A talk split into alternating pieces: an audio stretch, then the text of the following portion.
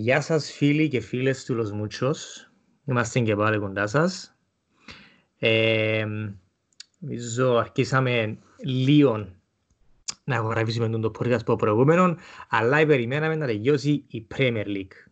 Έτσι το σημερινό μας podcast θα είναι σχεδόν αποκλειστικά για την Premier League. Έχουμε τον φίλο μας τον Κώσταν από, από Κύπρο, που από ό,τι κατάλαβα ε, εφάτσισαν τον Λιονί πειρά τις τελευταίες μέρες, ναι.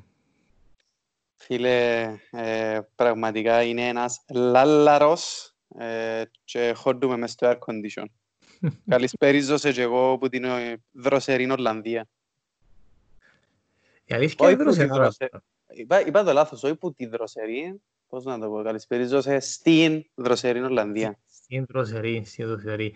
Εν καν πόσο δροσερά η αλήθεια να σου πω.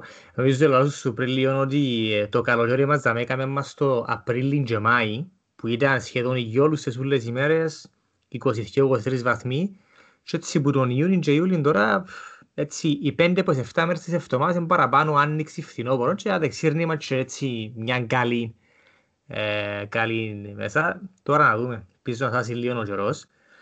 Ε, ε, είπαμε νομίζω στο προηγούμενο podcast ότι σε έτσι σε λίγες εβδομάδες ενάμε Κύπρο και ελπίζω να κάνουμε ένα podcast ε, που την Κύπρο αλλά τώρα να δούμε με τον κορονοϊό αν θα μας αφήγουν να έρθουμε ή αν πρέπει να έρθουμε να κάτσω και εβδομάδες καραντίνα. Ε, αν κάθεσαι καραντίνα, πάλι να κάνουμε. Έστω και που μακριά, έναν καλό ποσκόλιο.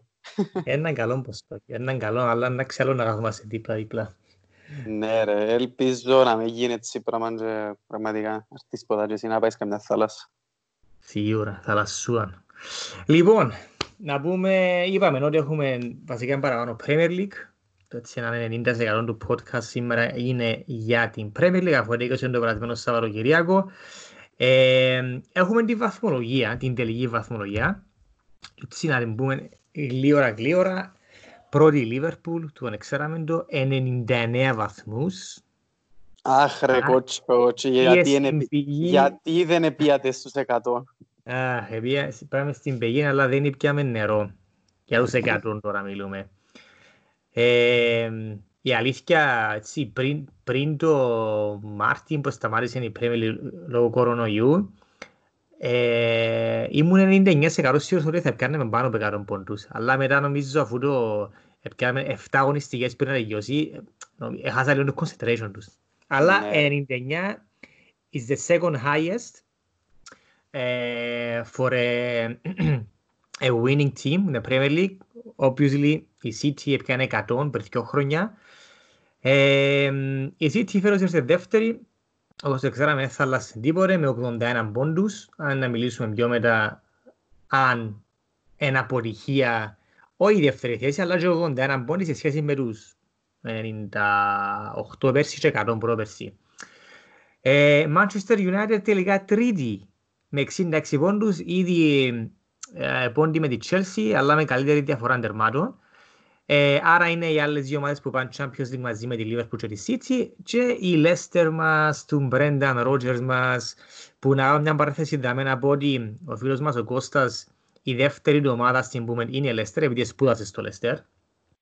ε, άσυλα μπορούμε να πούμε για τη Leicester ότι πήγαινε στην πηγή αλλά δεν είπε νερό. Ε, ε, να, να πούμε και επίσης δάμε όμως ότι έκαναμε το predict και θυκιότι να μείνει έξω η Leicester σε προηγούμενο podcast. Εκάμαμε το, εκάμαμε το γιατί ε, ε, βλέπαμε ότι δεν ε, μόνο μετά τον κορονοϊό, μέσα στο 2020 δεν έτραβαν οι Λέστερ καθόλου. Mm-hmm. Ε, η Tottenham έκτη με 59, ε, same as uh, Wolves, ε, που είναι 7η, δύο μάχες που πάει Europa League και η Arsenal 8η. Θέση που δεν την παίρνει στο Europa League as it stands, αλλά έχει τον τελικό του FA Cup το Σάββατο απέναντι στη Chelsea.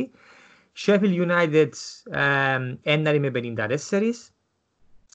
Το ίδιο με την Burnley που είναι δέκατη. Και μετά δεν θα πω τις βαθμολογίες ακριβώς. Μετά έχουμε Southampton, Everton, 12η, Newcastle 13η, Palace 14η, Brighton 15η, West Ham 16η, Aston Villa 17η, εσώθηκε τελευταία αγωνιστική και οι τρεις που πάνε στην Championship είναι η Bournemouth μετά από 5 χρόνια, 5-6 χρόνια νομίζω συνεχόμενης παρουσίας στη Premier League ε, πάει στη Championship η Watford και η Norwich που ξέραμε εδώ και λίγες εβδομάδες. Λοιπόν, θέλω να σου κάνω μια ερώτηση ρε Κώστα. Εκτός να έχεις comment πρώτα. Ε, να κάνω μια διόρθωση μόνο ότι η Watford ε, έπαιζε τον ως την τελευταία αγωνιστική και εκείνη. Ε, πρέπει να πες κατά λάθος ότι ξέραμε τόσο καιρό ότι είπε η δεύτερη κατηγορία. Η Norwich, η Norwich ξέραμε το. Α, οκ. Ναι. Ναι, η Watford, η Bournemouth και η Aston Villa έπαιζαν το στην τελευταία αγωνιστική και έμεινε η Aston Villa. Ε, να μιλήσουμε για τις παραπάνω ομάδες, έτσι να πούμε δύο κουβέντες ε, λίγο πιο μετά, απλά γενικά, έτσι όπως ορίσουν τη βαθμολογία τώρα. Ε, θέλω να μου πεις ποια ομάδα ήταν η έκπληξη της σεζόν, οι ομάδες, ε, και ποια ομάδα οι ομάδες ήταν απογοήτευση της σεζόν. Ναι. Ε, εντάξει, για έκπληξη της σεζόν λίγες υποψήφιες, για απογοήτευση της σεζόν είναι πολλές υποψήφιες και το δείχνει το level of expectations που έχουν πολλές ομάδες μες στη Premier League το, και λόγω του investment που κάνουν και λόγω των παιχτών που φέρνουν κλπ. Ε, εντάξει, σαν έκπληξη της σεζόν, για μένα η κύρια έκπληξη της σεζόν, έτσι όπως ήρθαν τα πράγματα, είναι η διαφορά που άφηκε η Λίβερπουλ πίσω τις υπόλοιπες, τις υπόλοιπες ομάδες. Επειδή δεν ε, μπορείς να δεις το, τη βαθμολογία και με δεις όχι 18 βαθμούς διαφορά από δεύτερον και 33 από τρίτον. Δηλαδή, yeah. για όνομα, 33 βαθμούς που τον τρίτον, δεν θυμώ να ξανακούσα έτσι πράγμα εγώ.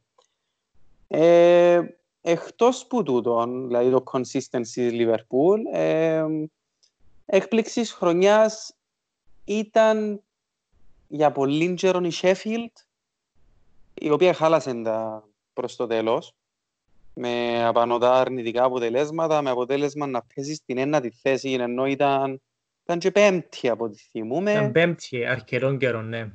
Ναι, ήταν πέμπτη αρκετών καιρών και κατέληξε ένατη και ισόβαθμη με την Πέρνλι, που ακολούθησε κάπως αντίθετη πορεία. Δεν πήγαινε πολλά καλά στην αρχή και προς το τέλος κούντισε και έφτασε και τη Sheffield. Έφτασε ψηλά στο πρώτο μισό του βαθμολογικού πίνακα. Ε, η άλλη έκπληξη φυσικά που θέμα και βαθμολογίας αλλά και ποδοσφαίρου που επέξαν είναι έκπληξη επειδή είναι μητσιά ομάδα αλλά είναι έκπληξη αδείς τους παίχτες που έχει. Είναι οι Wolves. Ε, mm. η οποία τερμάτισε με 59 βαθμούς 7 βαθμούς πίσω από το top 4 στο τέλος ε, μάλλον πιάνει η Europa League αν δεν αλλάξει κάτι με το κύπελο. Ε, αλλά έδειξε ότι είναι σοβαρή ομάδα και μπορεί να παλέψει, επάλεψε και φέτος, αλλά και του χρόνου να παλέψει στα ίσα για το top 4. Ε, να πω έτσι ένα σχόλιο για τη Wolves ότι και πέρσι τερμάτισε 70 αλλά με 57 βαθμούς, φέρος ακριβώς στην θέση με 59 ε, άρα, για, γιατί έκπληξη όμως για σένα ρε Κώστα, αν, αφού μας σκεφτείς ότι τερμάτισε 7η περσί και ξέρουμε το πόσο ωραίο ποδοσφαίρο παίζουν, δεν περίμενες ότι ήταν να μείνουν στα ψηλά της βαθμολογίας φέρος, ε, περίμενες να παίζουν λίγο πιο κάτω.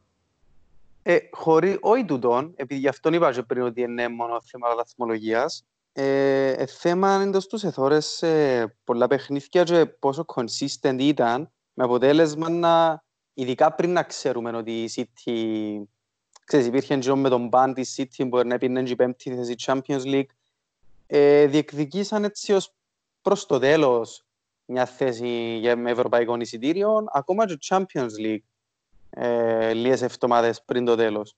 Τούτο για μένα ήταν έκπληξη, δεν περίμενα να πάσει για top 4, περίμενα ότι είναι δυνατή ομάδα, αλλά περίμενα τους ναι στη θέση που είναι τώρα, αλλά με, μπορεί με μεγαλύτερη διαφορά από τις top τέσσερις ομάδες. Ναι. Ας, την ερώτηση του την έκανα μας επειδή βλέπουμε πολλές φορές ομάδες που έρχονται από τη Championship. Γιατί νομίζω ότι είστε πέρσι από τη Championship, ναι. Φύγει πέρσι πάνω. ε, αν δεν λαθάνομαι. Βλέπουμε αρκετές ομάδες να Ναι, κάνουν ναι. έτσι καλή, καλή πρώτη σεζόν, όπως έκαμε η Sheffield φέρος ας πούμε, αλλά την επόμενη πέφτουν πολλά κάτω. Η Wolves Ναι. όμως δεν το έκαμε τον, έμεινε τζαμέ. Ε, ε, είπες για τη Sheffield, ότι και εγώ νομίζω συμφωνώ, αν, αν ε, απλά κάποιος, αν δεν παρακολουθούσα την Premier League, του 2019-2020 και δείχνει μου κάποιος την βαθμολογία, ε, το μάνι μου ήταν να πάει στη Liverpool που όπως είπες εσύ έπιανε το με 99 πόντους, 18 διαφορά που το δεύτερο 33 πον τρίτο. Αμέσως μετά το μάνι μου ήταν να πάει στη Sheffield που τερμάτισε Ναι. ένατη ενώ μπορεί αν δεν λαθάνομαι πρέπει να ήταν και το πρώτος φαβορί για να πάει διαβάθμιση που τους Πο- bookings στην αρχή της σεζόν. Πολλά πιθανόν. Ε, Νομίζω Gini ήταν και η Norwich μετά. Ναι. Ε, άρα νομίζω συμφωνούμε. Ε, Sheffield και, και Wolves. Αλλά να σου πω και την αλήθεια, ε, ε, εν πλέον παράδοξο. Πάλι αν δεν έβλεπα τη Premier League και έδειχνε μου κάπως τώρα τη βαθμολογία και για τη Leicester ήταν να πω, όχι ρε μπράβο, πέμπτη πρέπει να βάλεψε ως Μμμ. τελευταία αγωνιστική για, ε, για να βγει Champions League. Αλλά άμα είναι παρακολούθηση στη Premier League, ε, νομίζω ο φίλος μας ο Brenda Rogers he bottled it. Α; He bottled Massively. it big time. Ναι. Στο τέλος, έτσι ειδικά μετά το, τη διακοπή που των κορονοϊών, ε, κατάρρευσε η Leicester. Ε, να σου γυρίσω εγώ το ερώτημα εγώ καλό τώρα. Ε, ποια είναι η Περίμενε, πριν μεγάλη- μου ναι. γυρίσεις, ε, μα- ε, μου είπες Ναι. για απογοήτευση.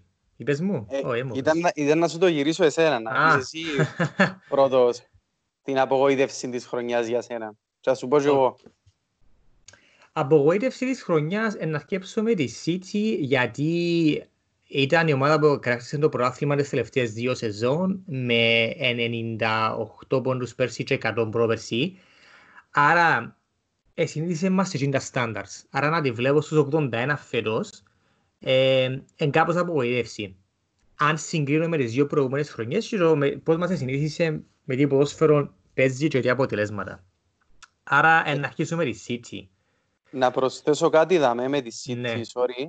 Ε, τώρα που είδα, ε, μόνο τρεις ομάδες έφεραν παραπάνω χ που τη City φέτος. Μόνο τρεις ομάδες. Έχει 12 χ φέτος η City και τρεις ομάδες μόνο είχαν παραπάνω ισοπαλίες Φε- Στη Premier League. Στη Premier League. Ωραία, είναι η United που έχει 12 χ. Ε, Η City 3 χ έχει και 9 ήττες. Η City έχει παραπάνω ήττες. Ε, ο- Έχει τις ισο- ισόβαθμοι με την Wolves στις ήττες. Α, ναι, ναι, ναι, ναι, τις ήττες, σε- στις Ναι, ήττες. ναι. Το- Και μια πιο Ε. λίγη team που την, Ars- που την Arsenal, νομίζω. Ακριβώς, ναι, ακριβώς.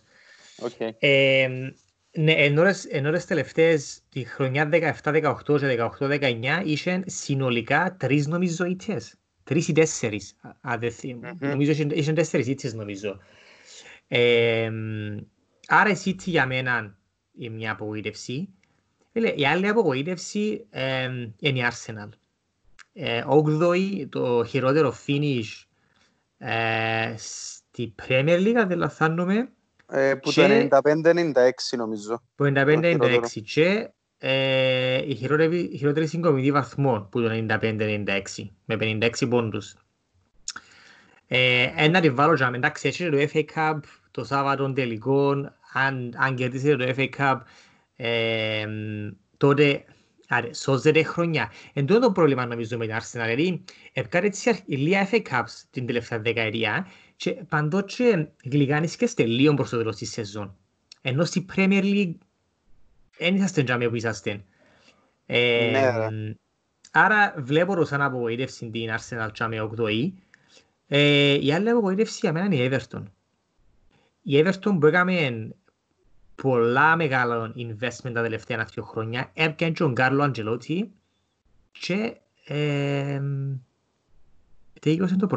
12η. Mm-hmm. Τούτες είναι, είναι οι μεγάλες απόρρευσεις για μένα. Τώρα να σου πω και άλλο ένα controversial για μένα που είναι η Aston Villa. Γιατί έστω και αν έμεινε ε, στην Premier League την τελευταία αγωνιστική είναι κατάφερε το. Η Aston Villa το περασμένο καλοκαίρι εξόδεψε 130 εκατομμύρια σε μεταγραφές. Ε, τώρα αν τη συγκρίνουμε με τη Sheffield United που ήρθαν και, ήρθαν και πάνω νομίζω, είναι. Ναι, ναι. Ε, και αν δεις τώρα τι σεζόν έκαμε η Sheffield United και με τι recruitment και investments έκαμε το περασμένο καλοκαίρι σε σχέση με την Aston Villa, για μένα ε, and, and disappointed. Και μόλις είδα τώρα στο Sky Sports ότι ε, ο head of recruitment ε, he's been sacked. OK. After reviewing το... Ε, ε, ναι, άμα 135 εκατομμύρια investment το περασμένο καλοκαίρι και όσον και κατάφερε και έμεινες πάνω, then it's a bit disappointing. Τούρες είναι για μένα ρε Κώστα. Ναι. What about Ε, you? It, ma- it makes sense, ρε. Η City εννοείται απογοήτευσε ε, επειδή παρέδωσε τα όπλα από πολλά νωρίς στο να κυνηγήσει το πρωτάθλημα. Ε, για την Arsenal μπο- μπορώ να βαθύνω ενώ κάνω παραπάνω σε άλλο podcast, αλλά ήταν μια πολύ άσχημη σεζόν. Δηλαδή, είχαμε τρεις προπονητές, ε, τρώμε τις πολύ ποδά, τα παραπάνω πέναλτι εναντίον μας, κότσινες, λάθη, ε, ό,τι να είναι κάποτε αλλαγές, πράγματα. Ε, Ήταν πολλά δύσκολη σεζόν. Ε, σταθεροποιήθηκε που τότε που ήρθε ο Αρτέτα. Ε, νομίζω δεν τα πήγαινε άσχημα σε, σε συγκομιδή βαθμολο- βαθμών που τη μέρα που ήρθε.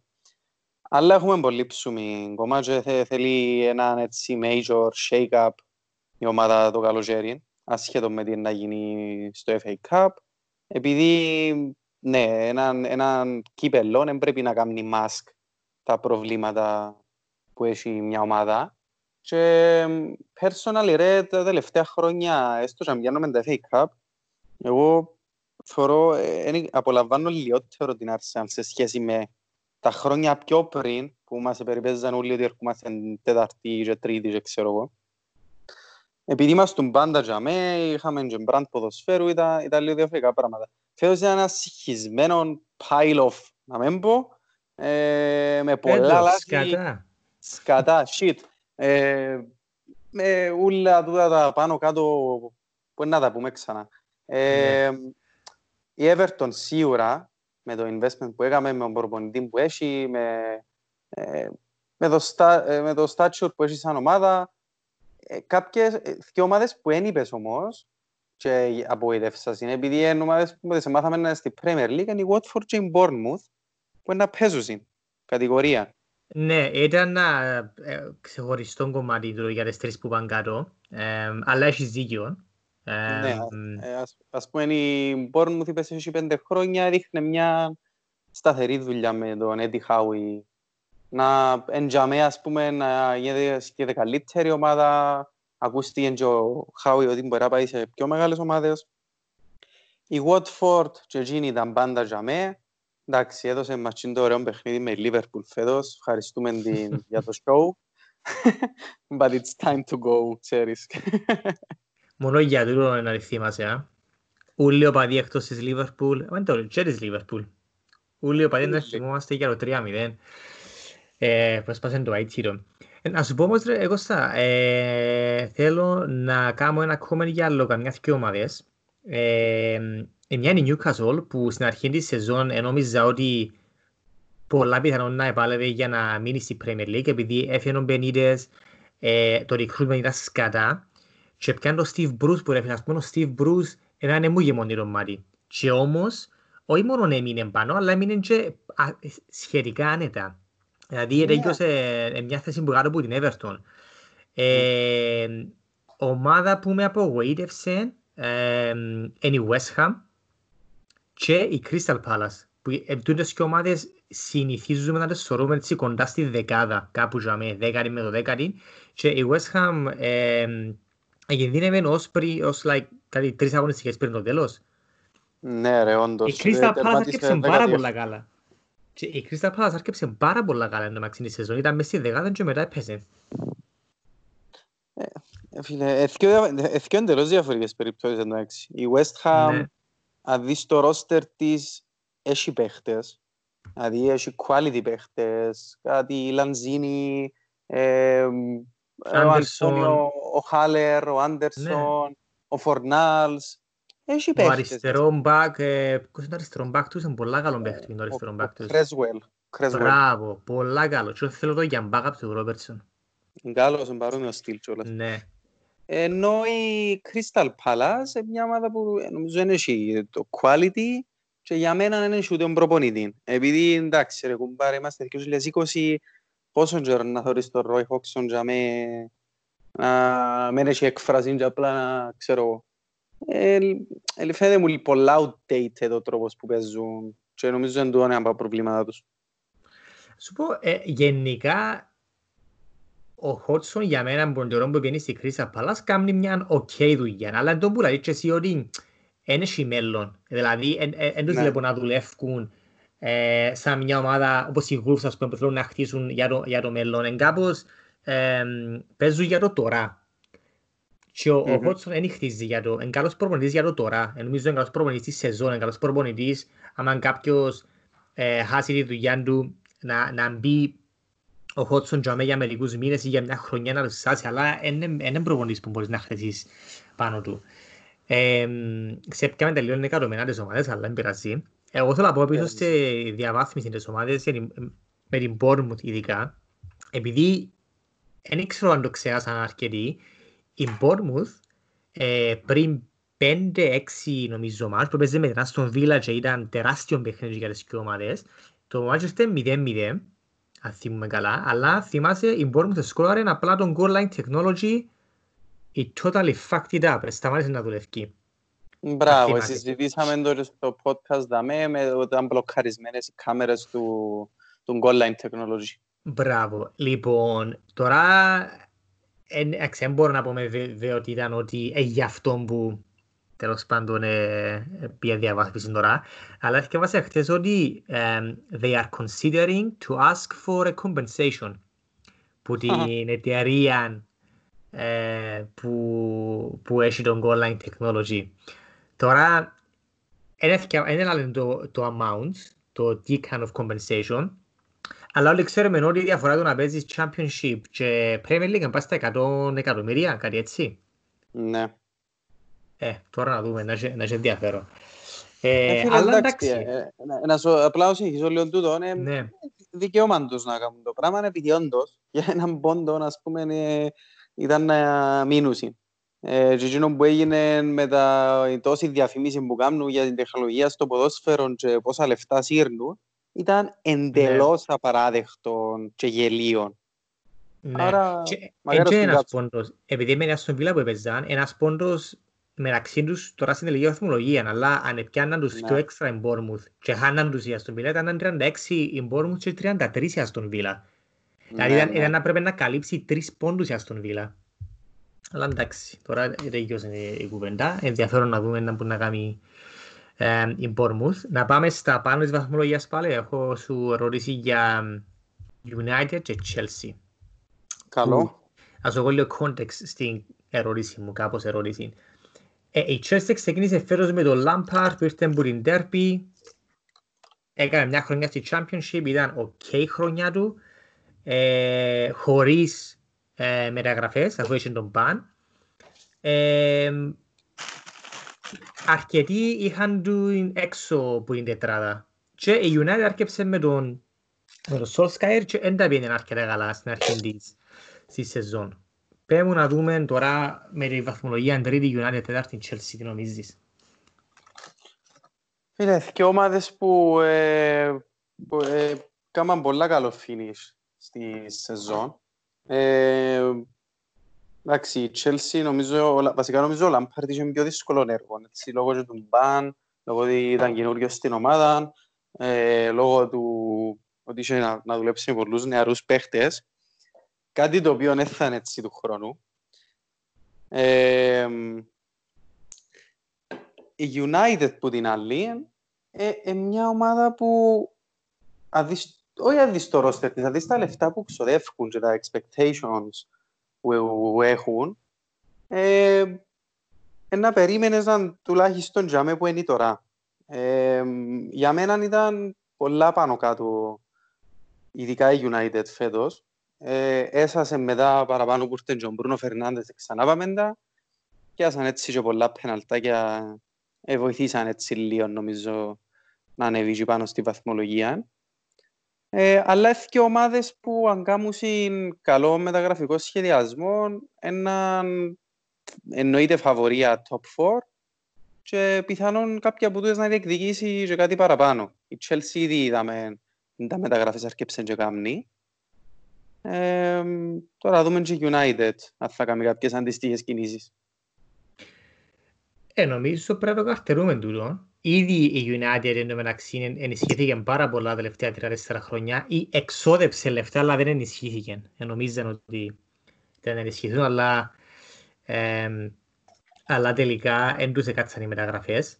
Τα τελευταία, νομίζω ότι σου χτες σε ένα private message στο facebook ότι τα τελευταία 5 χρόνια η, το net spending της City είναι 500 εκατομμύρια της United δεύτερη με 300 κάτι που μιλάει για τρομερά λεφτά. Και άντε, αν μπορείς να δικαιολογήσεις κάπως η σύντηση να πεις «ΟΚ, εξοδέψαν τα επιάν προαθλήματα το καιρό, η United, τίποτε». 300 και United, ε, σαν τώρα, έπια top 4 τελευταία αγωνιστική. Τούτον καταφέρε.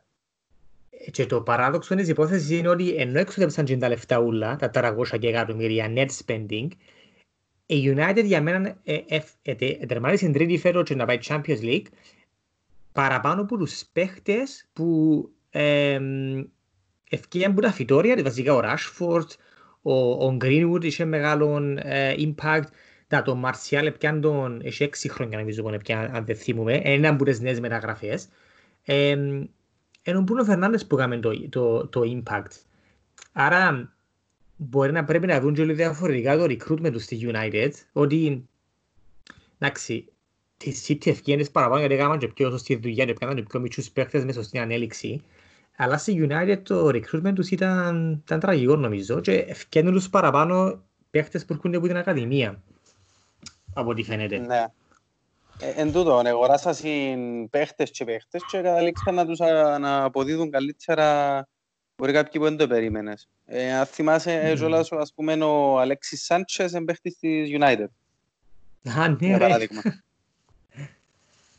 Ε, είπες για Chelsea ότι ε, του χρόνου εννοείται ότι να έχει expectations και για μένα ε, να έχει πολλά ψηλά expectations για τον Lampard. Δηλαδή, δεν ήξερα αν θα κάνει και affect το, το πώς προπονεί και το πώς uh, he's handling pressure του χρόνου. Επειδή φέτος ήταν λίγο διαφορετικό για εκείνο. Πρώτη του χρονιά ξέρει ότι there is no too much pressure, δεν έκανα μεταγραφές, παίζω με το roster που έχω τώρα, ας πούμε, και let's go for the best.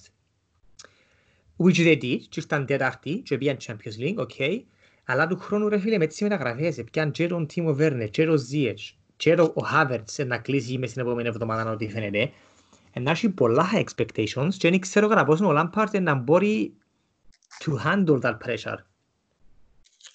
Ε, πάντως ο Λάμπαρτ ήδη αρκεψε τις μπήχτες του κλόπ που το τελευταίο παιχνίδι. Αλλά λένε του δεν ξέρω αν ήταν τίποτε, αν ήταν ποτέ το σημάδι για το μέλλον. Τα τσιλίκια, τα τσιλίκια. Η αλήθεια όμως, η Chelsea του Lampard φέτος, νομίζω είπα σου ξανά ότι εθίμιζε μου λίγο την Liverpool του, του κλόπ πριν τρία-τέσσερα χρόνια που επιθετικά, ας πούμε, ευκάλλει φωτιές και φαντάζομαι το χρόνο να βγάλει ακόμα παραπάνω φωτιές, αλλά το πρόβλημα είναι στην άμυνα, στυλ, γιατί φέρος η Chelsea, να σου πω πόσα τέρματα εφάν, ε, 54 τέρματα. Εφάν 54 τέρματα και μεταγραφή στην άμυνα ακόμα δεν έκαναν. Ναι. Ε, σίγουρα να πρέπει να το δουν και να μην θέλουν να διεκδικήσουν στα ίσα κάτι του χρόνου. Ένα αρκεί μόνο η επίθεση. Επειδή αν δεις και η βαθμολογία, ας πούμε η City έχει, έχει 15 γκολ καλύτερο γκολ difference που η Liverpool που έδερμα 18 πόντους που πάνω της. Ναι. Είναι ένα απλά τα γκολ, ναι. Όχι, αλλά να σου πω, τούτον το, το goal difference ε, ε, μεγάλωσε για τη City ε, υπέρ της Liverpool, επειδή η Liverpool έπιανε 7 μάτς πριν το τέλος και μετά αφού ξέρεις ήταν που, ήταν που έγινε. Έχασα λίγο το concentration, ε, φαν 4 από η City, 3 από τη Chelsea, σου νερά με 5-3. Το indication όμως για μένα του, ε, της άμυνας, το πώς αν δέχεσαι, για μένα είναι πολύ σημαντικό. Και για μια ομάδα που έφανε 54 γκολ, ε, αν θέλει να διεκδικήσει προάθλημα του χρόνου, λέμε τώρα για τη Chelsea, they have to improve. Και δεν ξέρω κατά πόσο, πόσο πολλά μπορούν να κάνουν improve με το roster που έχουν τώρα στην άμυνα. Σκεφτού, ή αν πρέπει να φέρουν κάποιον. Σκεφτού λαλούμε ας πούμε για την Arsenal πόσο κόλλο άμυνα έχει και η Chelsea έφαγε 6 γκολ παραπάνω. Ε, λάθος που το βλέπω. Ε, νομίζω ναι, σωστά που το... Όχι, σωστά που βλέπεις, ναι. Ναι. Ε, νομίζω θέλουν άλλους. Θέλουν, πρέπει να αγοράσουν παίχτες εκείνα. Πρέπει, πρέπει. Γι' αυτό που σου άλλο θυμίζει μου λίγο τη Liverpool του κλόπ πριν τέσσερα χρόνια που ας πούμε ευκάλαμε φωτιές μπροστά και στην άμυνα επονούσαμε και φωνάζαμε να πιάμε ένα μυντικό, ας πούμε, και ώσπου να έρθει ο Βαντάι και πιάναμε το Σαλάκ, εντάξει, όχι πως έχω παράπονο, αλλά ήταν τζίνη η κατάσταση που επικρατούσε και βλέπω σχεδόν το ίδιο πράγμα τώρα γυρίσει και με τη Chelsea. Δεν ξέρω, εντάξει, έχουμε όλοι φίλους ε, ε, πολλούς με τη Chelsea, έχουμε έναν, αλλά δεν συζητήσαμε ποτέ ε, ναι. για το πώς το βλέπουν τούτον. Δηλαδή πολλά ώρες μεταγραφές επιθετικά, αλλά όχι να που και με την άμυνα. Ε, και το άλλο είναι και η, ισχύει και για United και η Chelsea του, είναι οι πορτάριες τους που όντε είχε ας πούμε πριν, not too long ago ήταν ο έτους πορτάριες μέσα στη Premier League ο Κέπα not too long ago ήρθε οι 70 εκατομμύρια πόσα ήρθε Most expensive one Ναι, και φέτος ε, θεωρείς τους και να κάνουν πολλά λάθη που στοιχίζουν Εσύ πιστεύεις ότι πρέπει να τους αντικαταστήσουν και η Chelsea και η United; Δεν ε, είμαι σίγουρος να σου πω αλήθεια, αλλά επειδή δεν βλέπω όλα τα παιχνίδια των δύο ομάδων, δεν ξέρω, μπορεί να είναι πιο σημαντικό να κάνουν κάτι στην άμυνα τους πρώτα. Ε, τώρα δεν κάνει ο πορτάρης, δεν κάνει. Δεν μπορείς να έχεις πάρα πολύ υπομονή για πόσον καιρό. Ε, πάλι η ίδια κουβέντα με η Λίβερπουλ που ε, ξανά είπαμε με το Μινιολέ ας πούμε, το Κάριους που ε, ναι. Κάμνατε για μένα υπομονή, είναι τρώατε τα τρώατε, σε μια φάση ξεχείλισε το ποτήρι, είναι σονόσα τα πιάτε πορτάρι της προκοπής. Ναι, το θέμα είναι με Chelsea και τη United όμως είναι ότι η United έχει τον τεχεία για 9 χρόνια τώρα. Άρα ε, είναι κάπως πιο λογικό να συνεχίζουμε άλλον πορτάρι. Ενώ η Chelsea εξόδεψε 70 εκατομμύρια πριν 2 χρόνια για τον Κέπα. Ναι. Αν το δεις και από recruitment και investments um, point of view.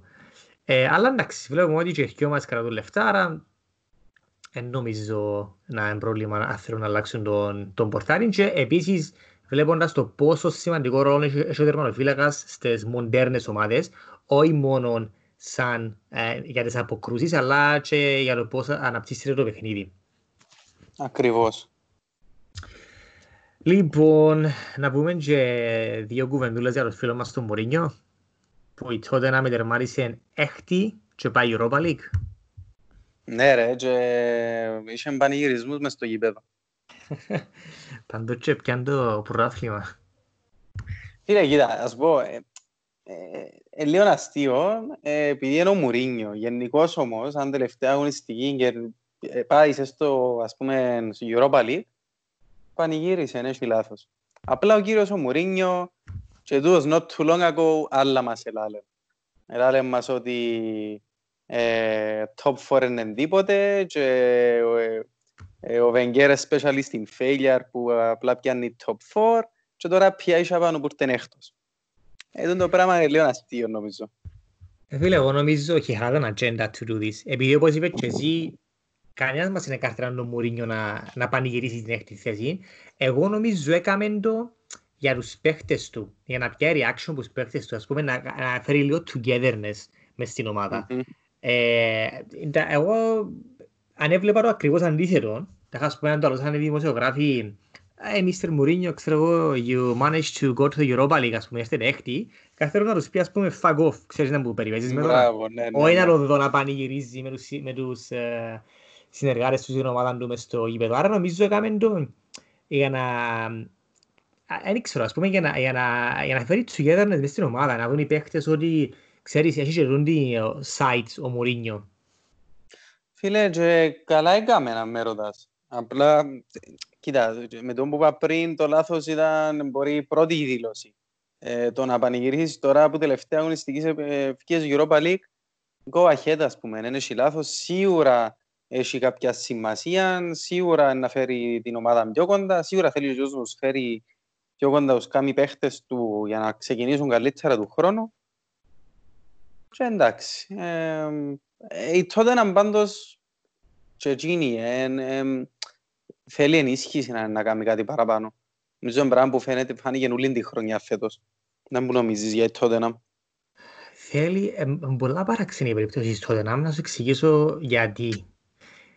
Το πριν πέντε χρόνια, έτσι από 15-16, εγώ βλέπα τη Tottenham σαν την ομάδα που ήταν να χτυπήσει της, ε, της City ε, για το πρωτάθλημα. Δηλαδή που το 15-16, όπως έβλεπα μετά από την Τζο Guardiola στη City, και άρα όλοι καρτερούσαμε το ότι η City ήταν να γίνει φαβορή. Εμάχουμε να δω, οκ, okay, ποια άλλη ομάδα να τους, να τους μπει και εγώ βλέπα η Tottenham. Γιατί αν τον καιρό που ο Χάρη Κέν άρκεψε και έβαλε τα 25 πλάς every season, ο Ντέλε άλλοι έφκαλε φωθικές, ήταν και ο Ποσιστίνον, ο Έριξεν, μα σοβαρά παίζαν απίστευτη μάπα. Ήταν όλοι νεαροί, άρα ε, χτίζανε ο στάδιο, ας πούμε, ήταν on the right direction. Ε, και, ε, και τούτοι κάπως πήγαν στην πηγή και είναι πια νερό, πήγαν τελικό του Champions League πέρσι εφάντες που η Liverpool, εθιώξαν τον Ποτσετίνο, δεν καταλάβω γιατί τον εθιώξαν. Ε, να ξεθέλαν κάτι, μια αλλαγή, ένα fresh start, restart.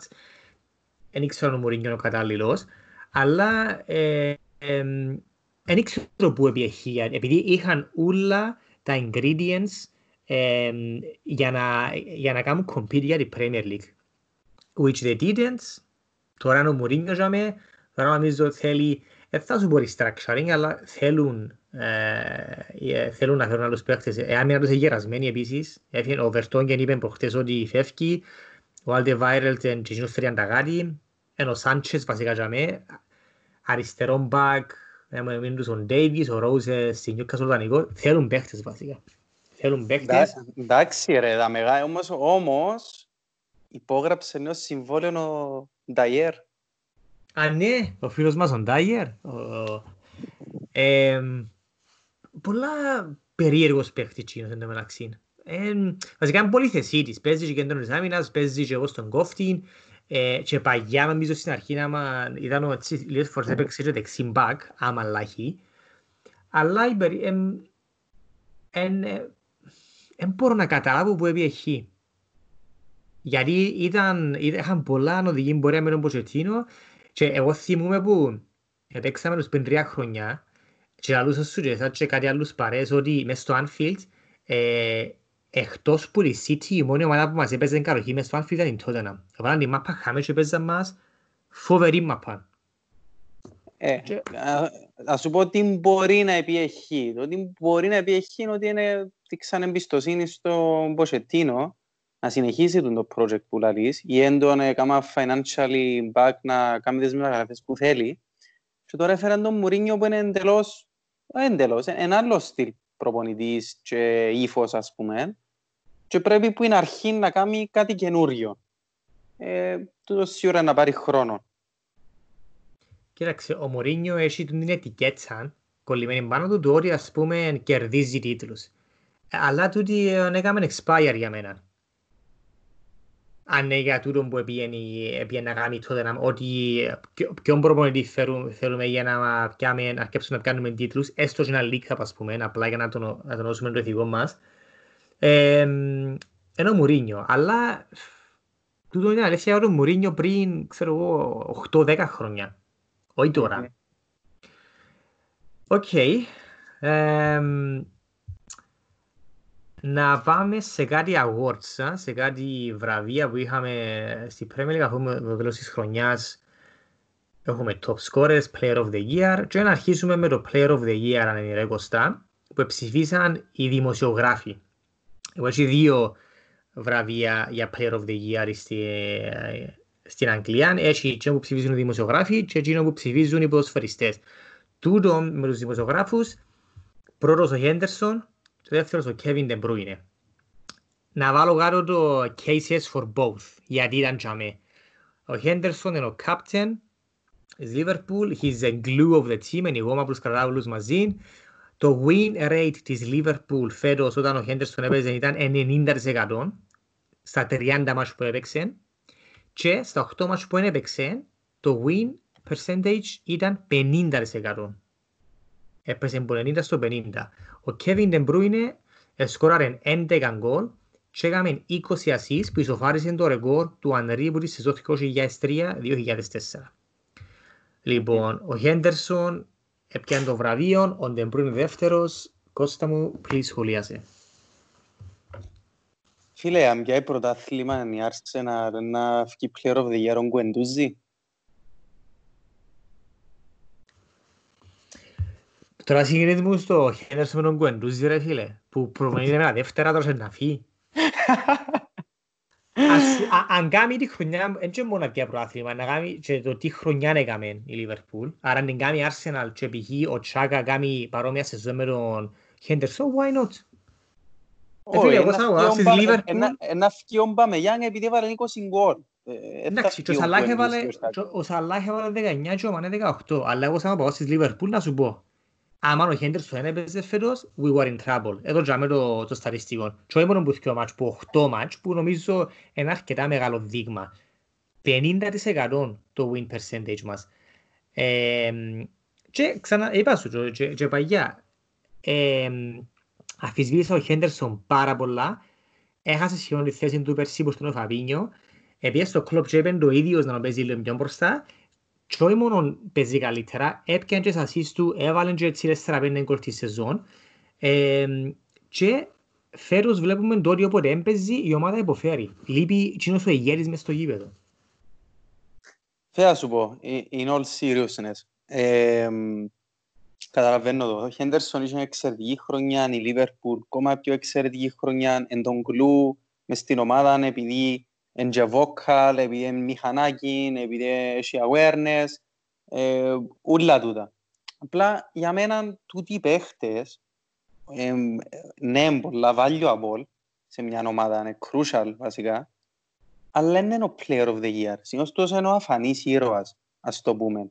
Ε, θεωρώ δάμε, ας πούμε, έβαλε ο Σάλαχ 19 γκολ και 18 Μανέ. Ε, ο Βαντάικ δεν έχασε λεπτό νομίζω φέτος. Ε, και θεωρείς τη Λίβερπουλ ότι είναι τέλεια σταθερή αμυντικά. Personally ήταν να φτιάλε έναν που τούτους αντί το Χέντερσον. Ε, πρι, πριν να σου κοπήσω ο λόγο, ε, ο Ντεμπρούινε, ναι, είναι ένας από τους άλλους ε, μεγάλους υποψήφιους, ε, λόγω της χρονιάς που είχε βασικά ξανάπαμε το ζεδάμε ότι ήταν ο μόνος παίχτης της City κάπως που κράτησε το επίπεδο το περσινό μες στη City και έκαναν τα πάντα μες στο γήπεδο. Έσπασε και έφτασε το ρεκόρ του Ανρί που λαλείς, ε, τρομερός παίχτης. Άρα εγώ ήταν να διαλέξω έναν από τους άλλους της Λιβερπούλ και ο Ντεμπρούινε. Και να σου πω, τούτο που είπες εσύ για οποιοδήποτε που εν τζαι εν οπαδός της Λιβερπούλ, είναι το λογικό why not ο Σαλάχ ή ο Μανέ ή ο, ή ο Βαντάικ τέλος πάντων που την, που την Λίβερπουλ και εννοούμε τον Ντεμπρούιν. Αλλά ξανά άλλος, αφού η Λίβερπουλ έκανε το πρωτάθλημα πανηγύρικα με 99 πόντους. Λοιπόν, άρα arguably μπορείς να πεις ότι ένας παίκτης της Λίβερπουλ λογικά πρέπει να είναι και ο player of the year. Λοιπόν, ε, εγώ σαν ο παγός της Λίβερπουλ μπορώ πολλά να σου πω, ναι ρε πέλε μάνε, ας πούμε crucial goals Σαλάκ το ίδιο έσουραν λίγο και χάσουν γκόλ, ο Βαντάικ ας πούμε κράτη να μην τζάμε. Αλλά ξαναλαλώ σου ότι εφόμουν παραπάνω φέρος να λείπει ο Χέντερσον παρά ένας εκ των Μανέ ή, ή Σαλάκ. Εντάξει, ο Βαντάικ έπαιξε νουλά τα μάτια, άρα δεν είχα εμπειρία παιχνιδιού Premier League να μην παίζει ο Βαντάικ. Αλλά έβλεπα ότι όποτε λείπει ο Χέντερσον, ε, απλά η ομάδα δεν έκανε κλικ. Δεν μπορώ να, να, να σου το εξηγήσω. Και είδα και ένα 38 μάτς φέτος της Λίβερπουλ. Εντάξει, εσείς οι Λίβερπουλ έχετε έτσι και ένα tendency να έχετε έναν British icon player και με Steven G. Douglas Είμαστε ρομαντικοί ρε, είμαστε ρομαντικοί Είσαστε ρομαντικοί ρε, είσαστε ρομαντικοί. Ο εικονικός αρχηγός Τσαμέ που έκαμε τα πάντα, έδειξε το πάθος του. Έτσι ποιο είναι να θέλετε, τι είναι να θέλετε. Ρε, σοβαρά, εγώ πριν 3-4 χρόνια λάλλον ότι ο Χέντεσον δεν που ήρθε ο Φαμπίνιο και ήταν και ο Βαϊνάλτουμ και ο Κεϊτά, ας πούμε, πέρσι, αλλά και ο Νάξο Χέντερσον να φάει πάγκο. Αλλά στυλ, όχι μόνο να φάει πάγκο, και βασικός, και αρχηγός, και άμα δεν παίζει, έντρα ο κέντρο. Άρα, Ναι. let's see. OK. Ε, να πάμε και σε άλλο ένα θέμα με τους top scorers. Ναι, άλλο ένα θέμα και μετά έτσι κλείνω- κλείνουμε με κάτι αστείο. Λοιπόν, ε, πρώτος scorer, Jamie Vardy, 23 γκολ. Δεύτερος είναι ο Ομπαμεγιάνγκ και ο Ινγκς που έφτασαν στα 22 γκολ. Αν θυμάσαι είχαμε πει ότι η τελευταία αγωνιστική είναι να βγει προς σκόρε ο Μπαμεγιάνγκ. Ε, πέσαμε έναν γκολ short που το να γίνει τούτον. Βάλε δυο γκολ αντί τρία που χρειάζεται. Ο λόγος όμως είναι ότι ο Παμεγιάνγκ δεν ξεκίνησε στο μάτσο με Λίβερπουλ, βασικός, Ναι. αν θυμάσαι. Σωστό, ναι, έγινε και τούτο. Ε, μετά έχουμε τον Sterling που εν τέλει έφτασε στα 20 γκολ, 20 goal season. Και πιο κάτω μετά είναι και ο Liverpool, ο Σαλάχ και ο Μανέ με 19 και 18 γκολ αντίστοιχα. 18 γκολ έχει και ο Κέιν. Και μετά έχουμε τη 17 Rashford, Marshall και, και Jimenez. Ε, Jamie Vardy, πρώτος σκόρερ.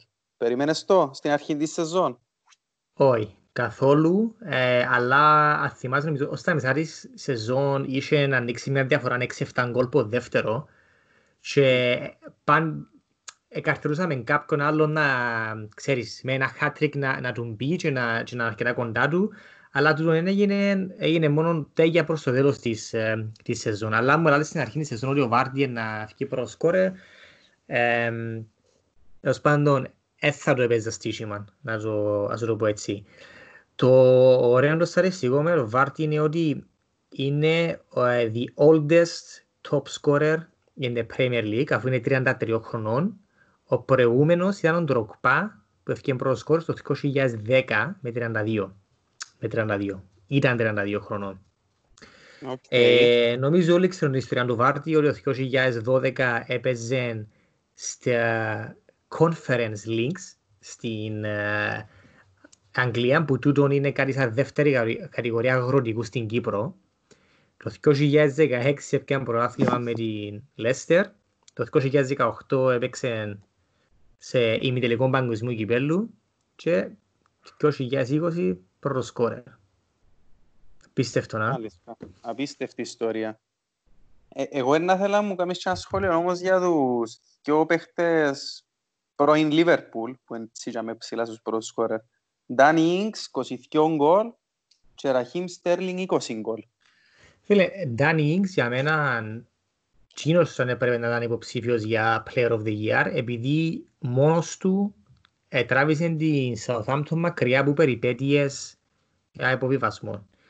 Ο Ινγκς πάντα άρεσκε μους και πάει στη Liverpool αλλά είχε έναν τεράστιο τραυματισμό δεν πάθε χιαστό και κάτσε ένα χρόνο έξω. Και ήταν και από ο Κλόπ και ήδη έπαιζε το Φερμίνο μπροστά, ε, ήταν ο Ρίκι Μπάκα, ήταν και ο Στάριτς, ήταν άτυχος, αλλά εντάξει, εκτός που πολλά καλός προσφερστής, είναι και απίστευτος ε, άνθρωπος, he's a lad που λαλούν και οι Εγγλέζοι, ε, και φίλε, ε, περίμενα ότι στη Southampton ήταν να αρκέψει να βάλει γκολ παλέ, αλλά δεν περίμενα να κάνει έτσι σεζόν. Λοιπόν, άρα εγώ θέλω να δω τώρα να παίζει και στην εθνική Αγγλία, Αγγλίας πλογικά να πιάσει και το, το call-up να τσάμε, αφού νομίζω ναι. μπορεί να βάλει έτσι λιμπίεση του, uh, του Kane. Ο Βάρντι νομίζω δεν παίζει πλέον, θυμούμε καλά. Ναι. Ε, ε, φίλε, ο Στέρλινγκ, εντάξει, ο Στέρλινγκ έφτασε τα 20, 20 που είπες, που έφτασε. Ναι. Ε, τα τελευταία 5-6 μάτς που έβαλε λίγα παραπάνω τερμάρα, αφού ως πριν τα σταματήσει το, μάτς, το πρόθυμα λόγω κορονοϊού, η αλήθεια ήταν ε, σε καλή, ε, σε καλή κατάσταση. Επίσης, εθιέβασα ένα στατιστικό που δεν ξέρω αν είναι σωστό ή λάθος, αλλά ο Στέρλινγκ μια ασίστε έκαμε φερός, ίδιο αριθμό mm-hmm. με τον Άλισον της Λίβερπουλ, τον πορτάρι μας. Ήρε μια ασίστε, εσύ μπορεί να βάλει και τελευταίος πολλά γκολ, αλλά βάλε respect ρε, βάλε 20 γκολ σε όλη τη χρονιά της Λίβερπουλ, βάλε παραπάνω γκολ και πως Σάλαχ και πως Μανέ, όχι πως σημαίνει κάτι τούτο το ένα γκολ παραπάνω, αλλά δείχνει ότι έχει μεγάλη έφεση. Έχει, ρε, έχει. Εν παίχτερα ο Στέρλινγκ, αλλά νομίζω δεν ισχύει ότι τα τελευταία 7-8, μπορεί και 10 μάτς, μα είναι τα 10, βασικά η City έπαιζε για τρεις μήνες ε, χωρίς κίνητρο. Δεν είχε τσάς να πιάρει η Λίβερπουλ πρώτη θέση και δεν είχε τσάς να παίζει κάτω από δεύτερη. Άρα οι παίχτες νομίζω παίζαν και πολλά πιο ελεύθερα. Δεν είχαν ούτε άγχος, ούτε πίεση για να κάνουν κάτι achieve στη Premier League.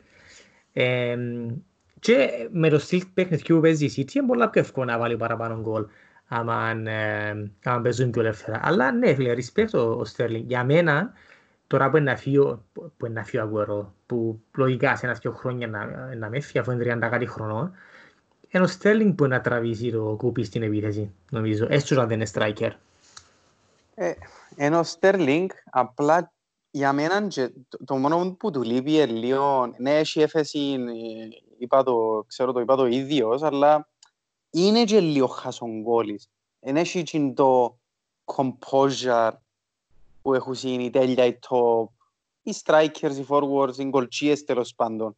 Έχει έτσι λίγο 110 πότε μπορεί να με κλωτσίσει καλά την μαπά.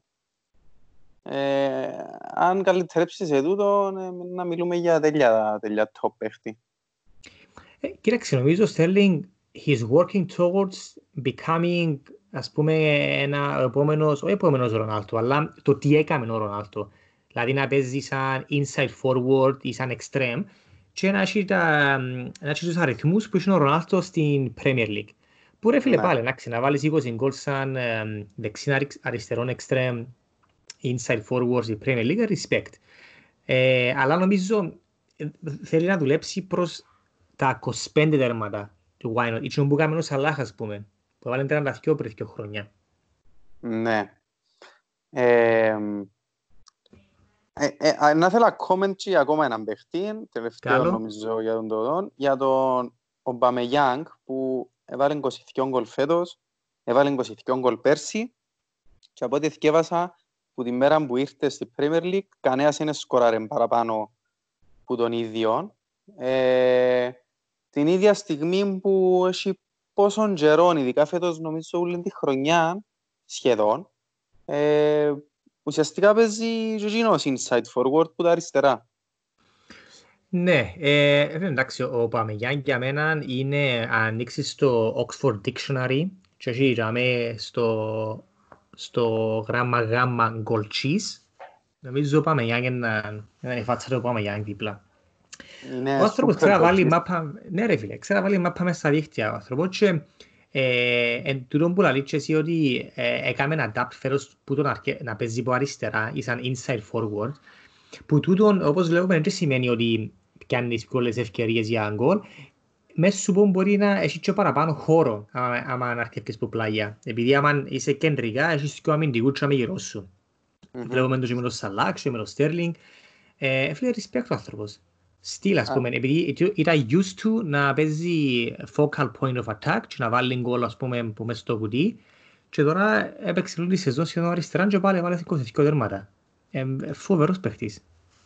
Και τούτον έκαμε το φέτος σε μια ομάδα όπως την Arsenal με τα χίλια προβλήματα και που είχε τεράστια δυσκολία στο να σκοράρει.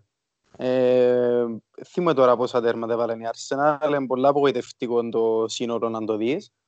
Ε, και είδα και εγώ αν ούλα σχεδόν όλα τα μάτια της Arsenal και η αμυντική δουλειά που κάνει είναι απίστευτη.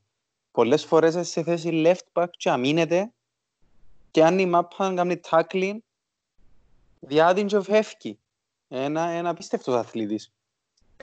Σου πω, δεν ξέρω πόσο καιρό είναι να μείνει στην Arsenal, δεν ξέρουμε καν αν θα είναι του χρόνου στην Arsenal, ε, mm. αλλά είναι 31.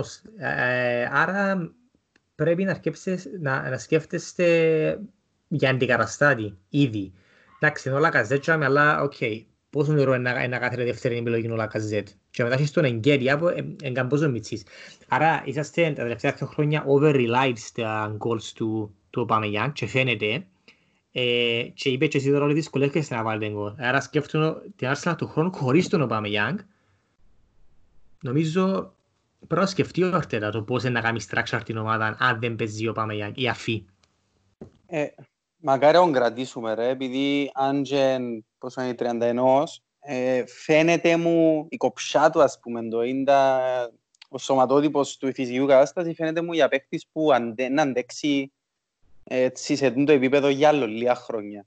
Δηλαδή μέχρι 33-34 του πιστεύω ότι θα έχει κανένα πρόβλημα να κάνει το ίδιο πράγμα. Ε, σίγουρα, νομίζω, είναι που θέμα φυσική κατάστασης ή ηλικίας είναι το ότι αν ο ίδιος ε, θέλει να μείνει στην Arsenal, που να παίξει Europa League πάλι. Ενώ έρθει μια προσφορά από ομάδα Champions League, he might say why not; Εν τούτο, να πρέπει να κάνουμε τις συζητήσεις, να, αν πειστεί, να μείνει. Μακάρι να μείνει, ρε. Ναι. OK, okay, λοιπόν, να κλείσουμε με... Ένα, ε, ήταν έναν το αστείο θέμα, όταν να κάνουμε θυκιο, γιατί εγώ, εγώ βλέπω το σαν αστείο για το τρολάτισμα. Γιατί η Manchester United φέρονται τρολάτε μας αρκετά, αφού ε, έσπασε ακόμα ένα ρεκόρ, ε, κέρδισε τα παραπάνω πέναλτι σε μία σεζόν, με τον αριθμό αυτό να είναι 14.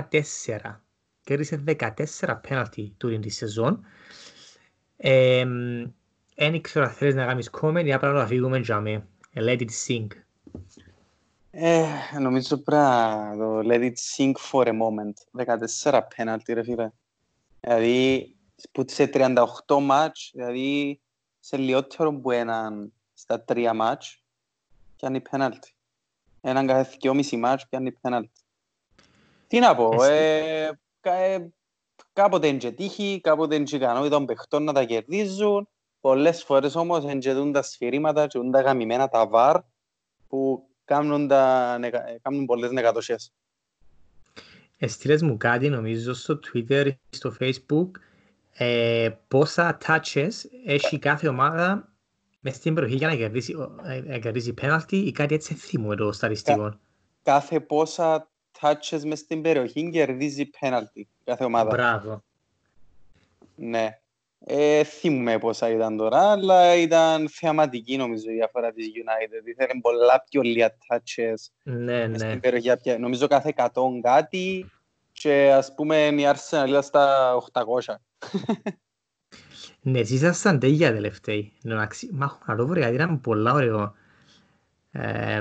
σταριστικό. Αλλά εντάξει ρε, όπως και να έχει, ένα λεπτό το δάμε. Α, ε, το δάμε ρε, ήβρα το. Η Manchester United 68 touches in the box per penalty. 68. Μετά είναι η Watford μεταξύ με 108. Ε, η Arsenal είναι τελευταία με 859. Α Παναγία, τι να πω, ας πούμε, θέλουμε χίλια touches μες στην περιοχή για να πιάμε πέναλτι. Λοιπόν, οκ, απλά για να το καλύψουμε και τούτο, μια μπηχτή για τους φίλους μας της United. Το άλλο το αστείο, το άλλο το αστείο έχει να κάνει με United, ναι. Και με United, λοιπόν, είχε έναν τύπο, έναν τύπο στην Αγγλία, που στην αρχή της σεζόν έπαιξε Λοιπόν, στήσιμα, το Lingard, ελπίζω όλοι να θυμάστε το Lingard και να μην τον εξιάσετε, γιατί δεν έπαιξε πολλά. Λοιπόν, έπαιξε το Lingard να μην έχει ούτε έναν γκολ, ούτε μία assist σε όλη τη σεζόν. Λοιπόν, τούτον άφηνε 35 στόνα, δηλαδή η λίρα σου έπαιρνε 35, που για μένα είναι μεταξύ είναι πολλά χαμηλό. Να παίξεις έναν παίχτη no goal 35 στόνα. Λοιπόν, αλλά ας το αφήγουμε για με το 35 στόνα. Ο τύπος έκατσε το δεκάδυρο. Άρα το return του ήταν 135 λίρες, που είναι τίποτε. Εντάξει, ένα average στήσιο μου αρέκουν πάρε είναι που 135 λίρες. Περίμενε, περίμενε, 10 λίρες αν είναι 35, 350. 350, sorry, που πάλι είναι τίποτε. Ναι. 350 λίρες να κάτσεις στη στήσιμα. Ξέσαμε και τα μαθηματικά μας. Ε, ο φίλος μας ο Κώστας είναι μαθηματικός, άρα διόρθωσε μας. λοιπόν, ε, ο φίλος μας πήγαινε μια χαρά. Το στήσιμο του ήταν τζαμέ, 37 μάσεις Premier League πάει 38, ο Λίγκαρ δεν έβαλε ούτε γκολ ούτε ασίστ. Ερχόμαστε στο τελευταίο παιχνίδι της σεζόν, προχτές στο Leicester ε, United. Ο Λίγκαρ αρκεύει στον πάγκο. Η United έδερνε 0-1, πήγαινε προς το τέλος και πήγαινε ο Λίγκαρ στα τελευταία λεπτά. Και ήταν που γίνησκεται, στο 98 ο Σμάχελ κάνει μια μαλαγία, πασάρει την του Λίγκαρ και βάλει γκολ ο Λίγκαρ. Στο τελευταίο λεπτό τη σεζόν. Στο τελευταίο λεπτό της σεζόν. Λοιπόν, αλλά η κουβέντα δεν είναι 20 τώρα. η στοιχηματική εταιρεία ήταν τόσο, να μας πω, περήφανη ή τέλος πάντων ε, large. Large, α, τα πούμε large ε, για τον το στοίχημα, που αφού anyway ο παρέας δεν πιάνε και πολλά, 350 λίρες, ήταν 3,5 χιλιάδες ή 35 χιλιάδες, ήταν άλλη κουβέντα, είπε να σε επικαιρώσουμε, φίλε μου. Ας πούμε, έχεις μεγάλα κοχώνες να κάτσεις έτσι στοίχημα, και επικαιρώσαν το και ο παρέας μας όμως δεν αποδέχτηκε τα λεφτά, βασικά αποδέχτηκε τα και μετά έκαμε τα donate στον Black Lives Matter. Λοιπόν, Μπράβο του. Μπράβο του, είναι τα κουβέντα. Απίστευτη ιστορία. Δηλαδή, φαντάσου να είσαι τόσο τύπος και να θωρούσες το παιχνίδι. Τελευταία λεπτά να σε λαλείς και με άντε τελειώνει ξέρω εγώ, δεν έχει τσάς να γίνει τίποτα τώρα και μπαμ γεννήσκεται η μαλακία που Σμάχερ και να χάσεις το στήσιμα. Δηλαδή, να θέλω να δω μια αντίδραση του, έτσι ένα κρυφό κάμερα, τι έκαμε την ώρα. Ε, σπάσε τίποτε, δεν μπορούμε, ας πούμε. Σοβαρά, ας πούμε, καταρχάς, πρέπει να μπουν τα στοιχήματα που ξέρεις, μπορεί να ήταν και λίγο hangover που την προηγούμενη μέρα, κατάλαβες, πρέπει να πήγαινε έξω και λαλί σου, αν να κάτσω ένα στοιχήμα, ξέρεις, να μπουν για έξω πραγματικό. Οκ, Lingard, no goal, no assist, σε όλη τη σεζόν. Και αγγίσεις και ο πράγμα στο τέλος. Ναι ρε, μπορεί να ήταν, ας πούμε, έξω με παρέες του, να ήταν πίτα, ας πούμε, και να ε, συζητούσα για τις ομάδες τους και να δούσα Lingard ain't doing shit, ξέρω εγώ, δεν μέναν πω τώρα παίξω, δεν θα κάνει τίποτε, ας πούμε. Κάμουν τα, κάμουν τα τώρα οι Εγγλέζοι.